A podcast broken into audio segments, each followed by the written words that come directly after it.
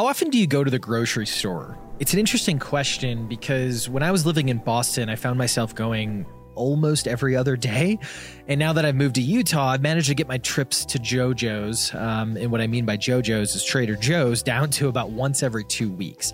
I factor in all the snacks, the frozen food, the perishables, all to a point where I can manage to get through a month with only two refueling stops. And this has made it so I'm basically saving more money than if I were going once a week or every other day because every time I go, there always ends up being an item or two that I didn't really plan on getting, which obviously increases my overall grocery spend. Running a SaaS and subscription business is actually pretty similar. And I'm not talking about the office snack budget, obviously. I'm talking about capital efficiency. Whether you're customer funded or in a late stage pre IPO round, You've got resources you need to manage. And the best way to do that is to have a framework for using capital efficiently. And one of the best people out there in terms of using capital efficiently is John Jahnke, the CEO of Tackle.io. With a career spanning multiple decades as well as being backed by Bessemer and A16Z, John has an educated look into what using capital efficiently and effectively actually means. Learn more about his journey and more coming up next. From ProfitWell Recur, it's Protect the Hustle, where we explore the truth behind the strategy and tactics of B2B SaaS growth to make you an outstanding operator. On today's episode, John Jahnke dives deep on using capital efficiently. We talk about market integration, the baseline of effective selling, the framework of capital efficiency, calibrating planning cycles, and insights on product stacking.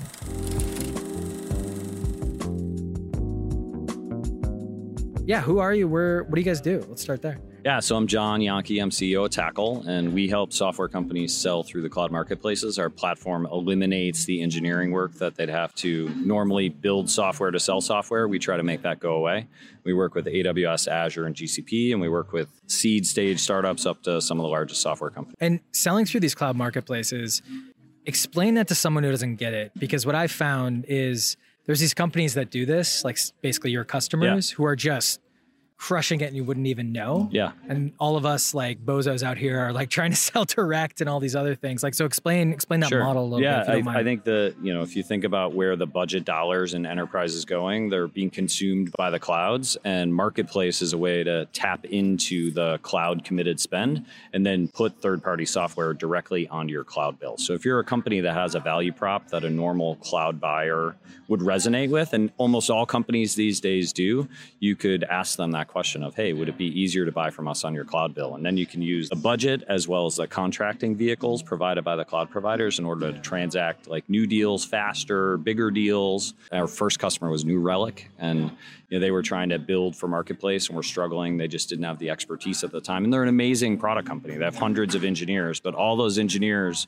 wanted to focus on building features that delighted their customers and not doing these cloud marketplace integrations. So that's where it became they're like, hey, if half of what you say is true, we're in. Is it like mainly things that like tie directly into the cloud? Or is it something where it's like it can tie into the cloud spend, but it's not necessarily like a DevOps tool or in the early days of marketplace, it was very much more developer aligned, IT infrastructure aligned. So some of our early customers were Druva and Auth0 and New Relic and CyberArk. Uh, PagerDuty was an early customer, but now you're seeing as cloud budget moves from a kind of departmental decision maker like director of development or director of infrastructure to an enterprise decision where most CEOs and CFOs are involved in the who do we strategically partner with from a cloud standpoint.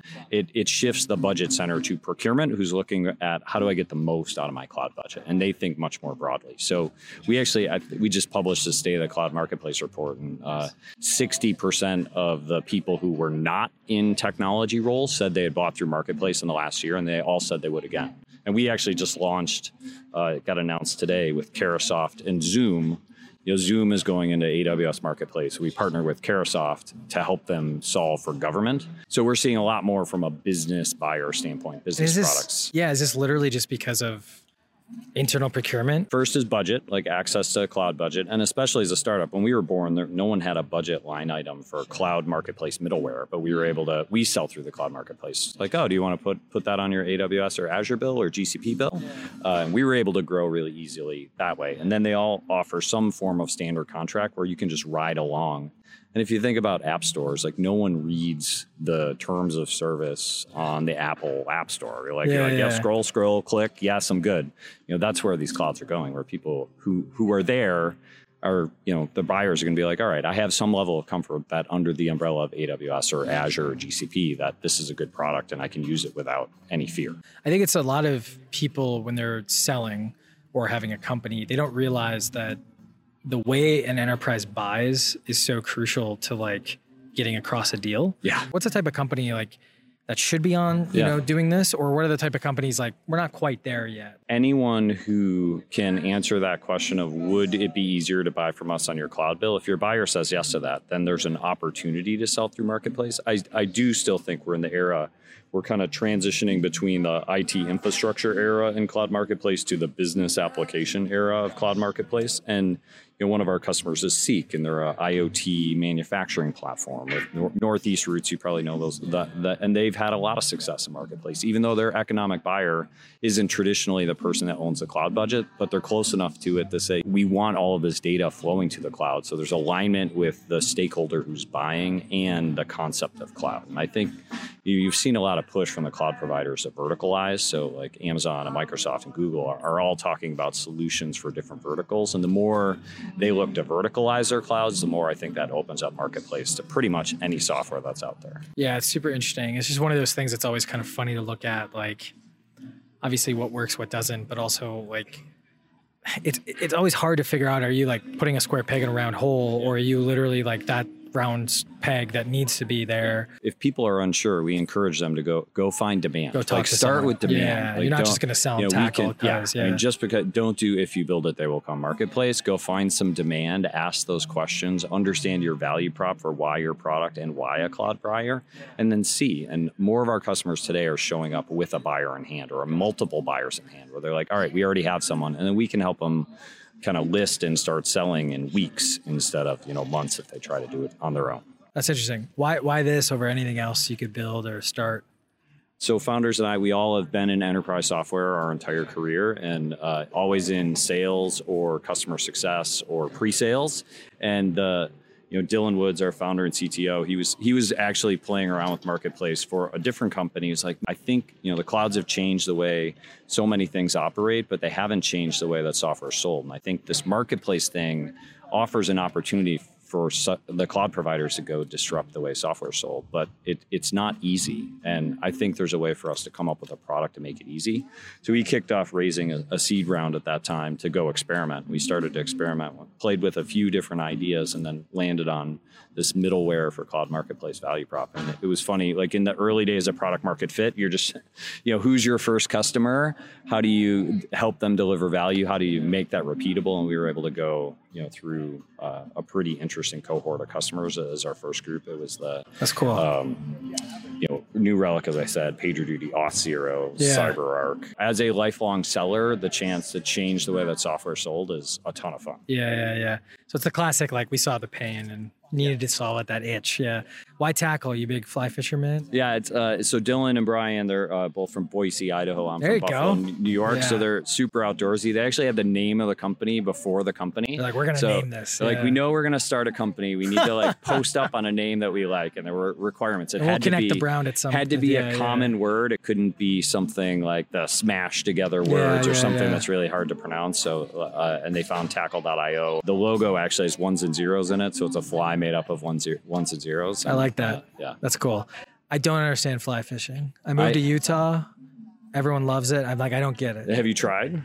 I like yes, but not seriously. So it's a little unfair. And I also like I grew up hunting, and so it feels kind of like arrogant of me to be like, oh, you know that thing where you do that, but I'm like basically fishing on land, Yeah, you know, hunting right, for something, right. which is the same thing. I'm gonna judge you for your thing, but what were you doing before this? Like, how did you get here? Like, you mentioned you were doing enterprise sales, but like, what, what was that journey like? Yeah, so I started started my career as an SE at EMC in 2000, Nice. and uh, I actually was a Data General customer, and EMC bought Data General in the late Okay. 90s, and I happened to be one of the handful of people that knew something about open source and Nice. storage, and uh, so found my way to an SE role. Never really knew what that meant until I fell in love with the job. It's like the intersection of go to market and product. Uh, Yeah. And I always tell people new in their career, I'm like, I think product management and SE are the best place to start if you want to be in enterprise software because you really can learn Mm. You so see much. everything, yeah. So I was there and then just grew up in like um, field facing roles, mostly enterprise, always emerging tech. So Yeah. uh, pre sales and services and sales. And I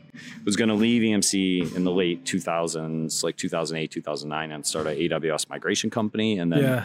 uh, we were going to acquire this big data analytics startup, Greenplum. And Got it. Uh, some friends convinced me that I should stay and go help Greenplum scale. So I did that. And that's where Brian, Dylan, and I met in 2010. And then Greenplum became the foundation for Pivotal, which was a big software company that went public. We Yeah. Spent a It's lot small of time. company that no one's really heard of. Yeah. Spent a lot of time uh, helping enterprises like change the way they built software and leverage data. So that was a really, really fun journey. I left there in 2017 and went to Cognizant to drive digital engineering, which was you know ev- evolving the 65,000 software engineers that Cognizant had into product engineering teams. And so spent a little while doing that. And on that journey is when you know Tackle got started. So I joined that shortly thereafter. EMC is one of those companies that a lot of people have no idea what they do. Um, but a lot of people use them, you know, and spend a lot of money. But their sales organization is known for being very good, and their engineering organization as well. So they got a lot of things going for them. What do you see that like EMC got so right and was like such a good training ground for like you as well as other people that you just don't see in other places? Yeah, it was interesting. So I, I joined in 2000. We scaled from 15,000 to 37,000 people in the next year. And then uh, 9 11 hit and the economy went sideways and we shrank to like 12,000 people. And the 12,000 people that were left were unbelievable. It really became the foundation for growth. And Joe Tucci had taken over as CEO and he was a really like customer centric, like do whatever it took for customers. And we, we worked with a Fortune 2000, like prime, that was our primary customer base. So I, I worked with lots of big banks and very technical organizations and, and just like that whole cult- culture centered around customer obsession. And kind of, I think long before you know, maybe AWS popularized or Amazon popularized the customer obsession as a, a leadership principle, but we live that way. To today, I think you know new founders who grew up in uh, engineering roles. I'm always like you have to you have to get comfortable selling, like, and that's that's not just like getting the deal is not the thing that matters. It's actually making your customer successful. like, Yeah, totally. like putting those two together. So you have to come up with something that's good for them and good for you. Everyone wants everyone to win if you solve problems for people. So. Yeah.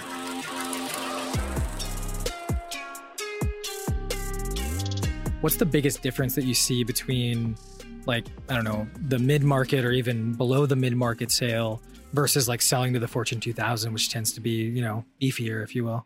It all comes back to value. Like what value are you delivering and how do you explain that in a way that makes sense to people? And, and, and really big companies want to you know they don't necessarily want to partner with hundreds or thousands of companies even though most enterprises have thousands of partners that they work with. They're trying to think about how to consolidate. You really need to understand the details of their business and their problems are really complicated. So unlike in i think you know when you're small selling to smaller businesses or even medium-sized businesses it could be a very repeatable and consistent message. You have to have a higher tolerance for variance in the enterprise because they're probably going to have some pretty unique requirements that will challenge you to think about your roadmap and be like Yeah. does this fit into what we're trying to build?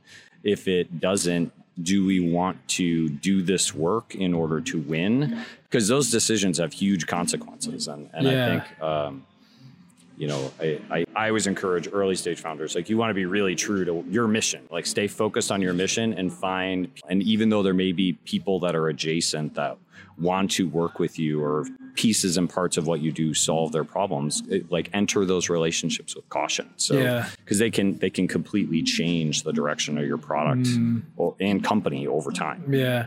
I think you said something interesting there that kind of ties back to the, the tackle part that we were talking about, where I think a lot of people don't realize how much like operational stuff like a buyer at an enterprise large company has to deal with.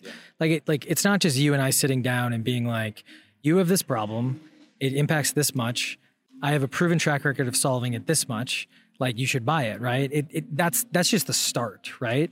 Oh, cool. The, the the person who fits that ICP profile said yes, they got to stick their neck out to go do this and go do that, and then procurement's going to get like, and the whole map of the deal like can get really really frustrating. But it's like that's how they buy, and if you can better, you know, not to do a soft sales pitch for tackle, but if you can better like align it with how they buy, then that takes an extra like speed bump off of the things that they have to worry about, which I think is we're learning more and more as we go up market. Like up market for us right now is going from you know 100 million dollar companies to 300 million dollar companies, right? Um, that even there, there's a step of like you know championing and really mapping deals. I was talking to a friend at Ford recently, and he's like, you know, for us to put a new vendor into our procurement system is like a three to six month process, and uh, and whatever the process, and I'm sure they can always go faster when they want to, but the process to get to you're a certified vendor in this enterprise ecosystem, people always underestimate, and, and you see deals just die because people get tired trying. And that's where I think if you can align with, hey, you already spend a lot of money with this company. Yeah. This is why ecosystems are going to become such a big deal and why I think you'll see marketplaces continue to evolve and those that are really successful take more share of wallet. I think Salesforce is a great example of this where it's so much easier under the Salesforce umbrella to be like, okay, if I sell a plugin for Salesforce, I'm going to sell it through App Exchange because it just goes under that Salesforce contract. Which, as a product person and even go to market person, you just, I don't appreciate it.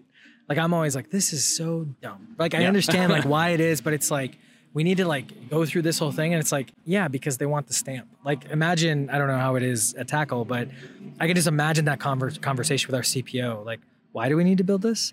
Oh, well, because they need the stamp and they want the like custom terms and stuff. Why can't they just use our terms? It's an interesting value prop that I don't think is appreciated as much until you have someone like you or like similar who's like sold this type of stuff to those types of buyers before who knows like listen i've seen this enough times i know that it's not going to go through unless we're in the salesforce marketplace or something like that so I think the pre, in the SaaS ecosystem, you're seeing more and more builders appreciate that they can buy things now. Like no one's going to buy, no one's going to build authentication anymore. Five or seven years ago, they would have. Everyone's going to use Auth0, or no one's going to build communication services. They're just going to use Twilio, and no one's going to build infrastructure as a service. They're going to use AWS, Azure, GCP, and it's like you can get to these or they start in heroku and then go to aws yeah, right. just they make get it easier. to these Yeah, core yeah, yeah. Components to get started with so much faster, and then they they can you know kind of pinpoint their value equation for their their ideal customer.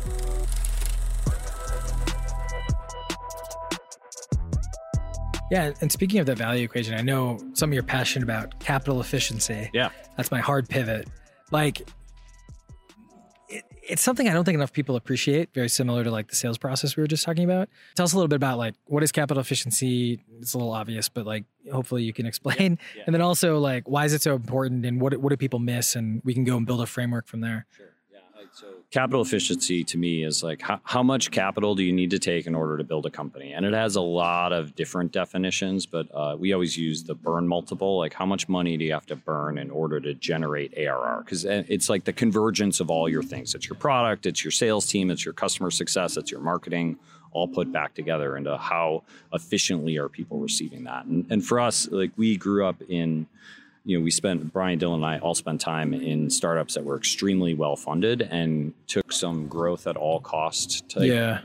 paths where okay, we're going to go add 50 salespeople, everyone gets a million dollar quota, we should do 50 million dollars in ARR, and it doesn't quite work that way. And um, it does, yeah, right. It's like I, I actually am giving a talk tomorrow, and uh, w- one of the topics is like the growth formula is simple-ish, like salesperson times quota times expected production, and sprinkle some marketing on it. Like Sure. it should just work, and that's not how it works at all. It's Yeah, I like so it. you know trying to trying to look at that and decompose it down into you know and i like the nail it and scale it philosophy how do you get to nailing the initial value proposition as fast and efficiently as possible and then scaling once you understand the unit economics of scale I think the thing though with capital efficiency is a lot of times like the inputs into the formula can get a little complicated, right? Because you know you can obviously look at last three to six months, but there's always that sales leader who's like, yeah, but if we improve this number by like this amount, you know, this will change, and you're making decisions off of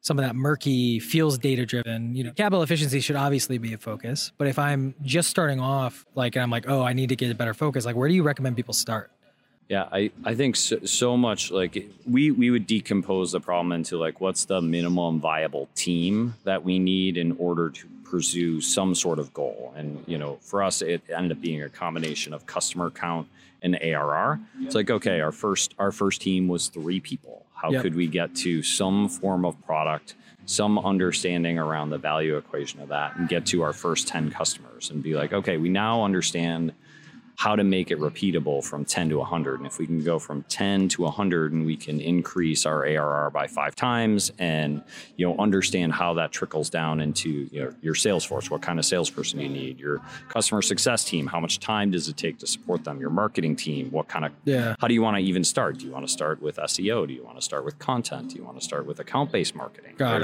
Because you can't do everything. And I think the, the thing a lot of people who end up not being capital efficient do is they try to do all the things that you'll do at say 10 million in ARR plus Yeah. right away. And Interesting. You, you don't have enough money or resources to do that well. So we tried, we always decomposed it down that way. And that's what I always encourage people to think about. And so much like the, the milestone of a million dollars in ARR and SaaS is, is such a huge point. Get to a million in ARR and things start to happen, and then you're going to feel like you're behind until you're 10 million in ARR when the cavalry will come. Yeah. Um, Well, then you're also going to feel, I mean, we, when we hit 10, it was a very weird feeling of like, oh, we have a lot of fronts we're fighting.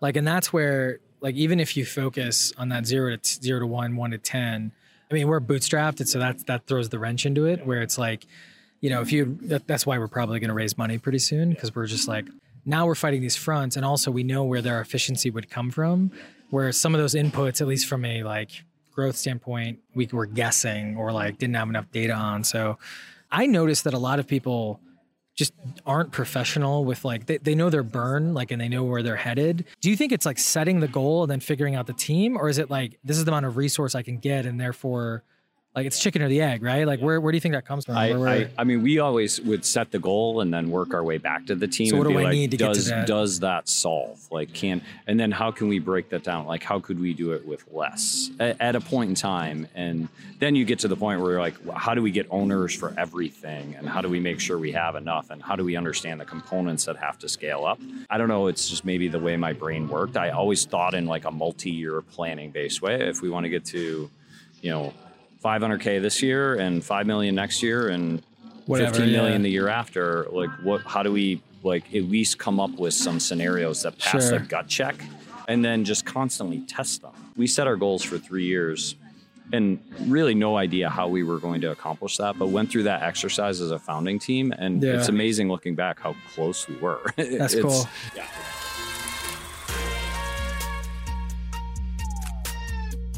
I think it's because a lot of the times it's like your ironically your gut is like, oh, I know we can get there. When you think about like your planning cycles now, like what does that look like? Are you already planning next year? Do you have it in that plan is loosely done the year before for this next year? Like how, do, how does that work right? Yeah, we. I mean, we've always had what we think our ARR target for next year will be. That's that's been defined for some time. Yeah. And now we're in the point where we had an original, like we built our 2022 headcount plan early in 2021 because Yeah. it's like you can't just build the 21 plan. You have to think about how it connects to the Sure. 22 plan. But then you're constantly validating that. And Got it. you know, we So invest there is like in the- adjusting like Yeah. yeah, real actual. we invest in the strength and we've always kind of built the conservative the aggressive and then the middle plan and we always set our headcount target at the middle plan set our arr target at the aggressive plan and then as we're having success invest towards aggressive so you just Yeah. increase the pace of your hiring. Um, And like this year we started with a plan to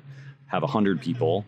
Then we ended up doing our b early and that plan went to 130 people and i think we'll exit this year at 160 people. It's just because we're seeing strength and Yeah. the unit economics make sense so we want to continue to nail what's working. I, I guess the, the question is for a lot of folks is like, you have your historical data, right? But then sometimes, depending on where you are, like if you're before the like invest a dollar, get three out, you know, and your invest a dollar, get one to six out, you know, when you're at that point, the historical data can sometimes be unreliable. And then you're doing future future proofing with like a lot of assumptions, right? How do you structure that so that it's not like we've had years, thankfully not as recent, but like we've had years where it was like, well, that plan we just did, Q1, completely different. And uh, we kind of just completely abandoned everything. We had to like reshuffle, right? And, and that's like, I know that's coming from some sort of like failure somewhere, but like, wh- where, how do you account for all Yeah, it's I we've we've been fortunate that you know we kind of got to a definition of ideal customer profile, and Real the quick, mistake yeah. I, I hear from a lot of people is they overestimate the market. Like, oh, our TAM is five billion dollars, and there's that's what the a million people. requires. Yeah. a million. Eh, having your board plan be separate from your capital plan, I Yeah. think you want to you want to put the hardest brush yeah. on your plan. Like, like is this real? I'm signing up to the board to do this. I mean, board meetings are hard when you say you're going to do something and you don't do it. So you want to make sure what you're signing up for, you and your entire leadership team have absolute confidence you can do, and then you can always expand. Like everyone, like it's a good story when you're always exceeding plan because Totally. you you take a really hard and and the critical eye plan to is it. a bit in your control so you can put your we always put like our mid non-aggressive plan is always our board goal right? Like that's kind of how we structure it and thankfully there there have been more years now than not where it's like we're actually trending towards aggressive you know and so you know that's always helpful. But the ideal customer profile thing i think is really interesting because i think people start it's it's a really struggle because people start planning too aggressively i think sometimes when they don't have enough information and then every conversion number or percentages compounds the problem of planning. So it's like, oh, we think we can convert these leads at this rate. We think this is going to be the ARPU or LTV, and then all of a sudden you're running into something where it's like, well, if three, all three of those assumptions are off by a certain percentage, you just have these giant swings. Plan, actual, and like always keeping that as central. Like it sounds like capital efficiency and, and planning is very, very central to everything, and therefore like you can just constantly like vector that plan so that it just improves over time and you don't get these unrealistic like looks at things. I think especially in the, the you learn so much in the early days, and I, I think I think a lot of people also in that zero to a million dollar phase aren't one thing. They're like five different things that they experimented with. Uh, like getting to that repeatable thing, because that's the only way this planning model works. Because your unit economics assumptions only work when you're doing one thing. If there are five separate things, you have to make five separate unit economics assumptions, and I, d- I don't think like a lot of companies succeed being too many things too early. And this is that that's been our problem too where I think the other thing that we did and this was the nature of bootstrapping with a free product which I don't recommend to most people um, is we didn't have enough reps to understand like where the repeatability was. And then all of a sudden when you get enough reps, you start kind of dedicating towards a plan.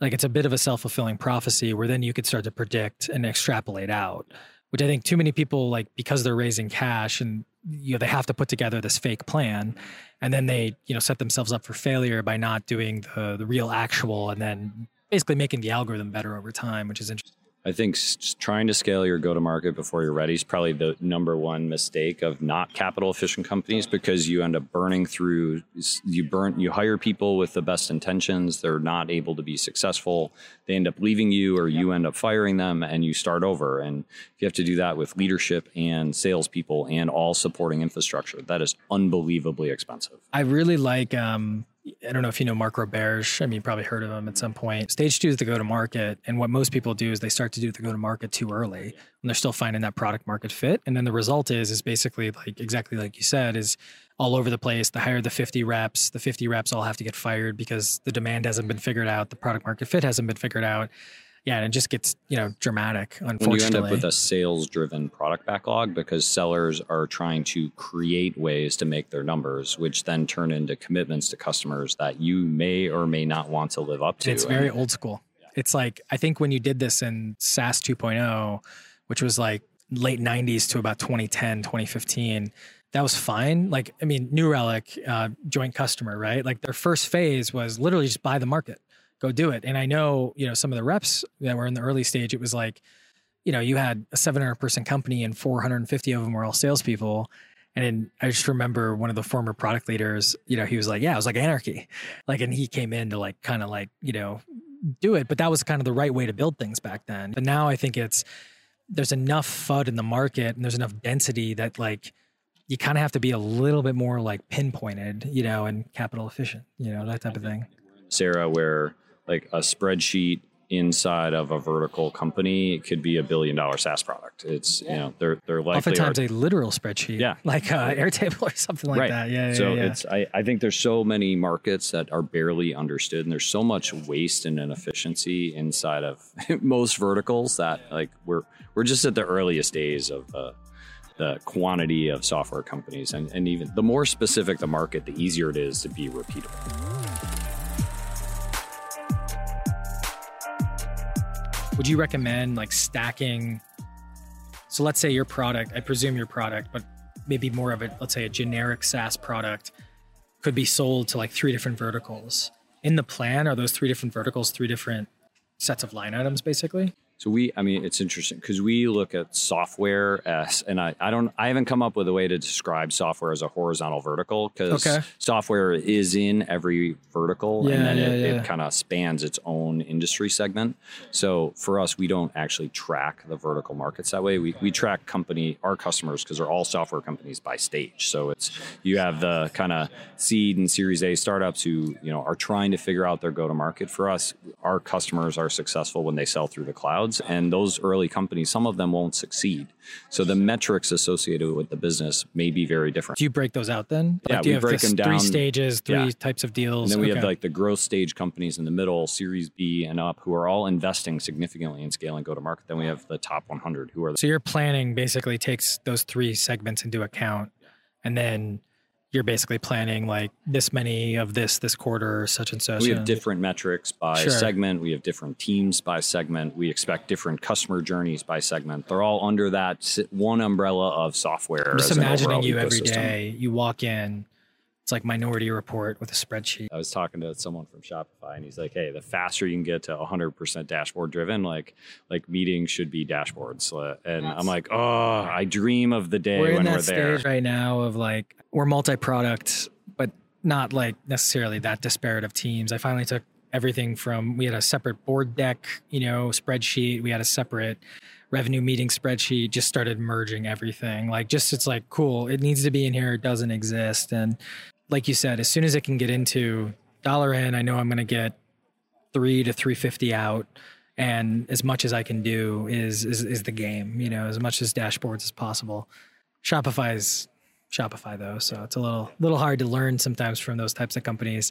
What uh do, do you have any like if someone wanted to learn more about this i don't know if you've published anything externally about this but like or they want to find like great templates like do you have a suggestion or no like Nicole's with us, and she You're gonna be this guy, marketing, that's and what it no, sounds she like, yeah. she she knows this is a topic I'm passionate about. I've given talks on it before, but I I have like this three part blog series I've wanted to release that I just haven't had time to finish. So. And no, there's a Buffalo Startup Week talk where I talk about capital efficiency and hyper growth under the same buffalo startup week search your name and buffalo startup the, week the- it's Okay. a talk I actually gave with Mike Droesch, who, who's our partner Yeah. from Bessemer. He's on our board. Cool. And we talked about the kind of two personas. Like, I want to build capital efficient hypergrowth. And he talked about it from a venture capital standpoint, and That's what they look for. That's So awesome. that was the last decent talk I That's gave a great. Sounds like a great resource. So. Yeah.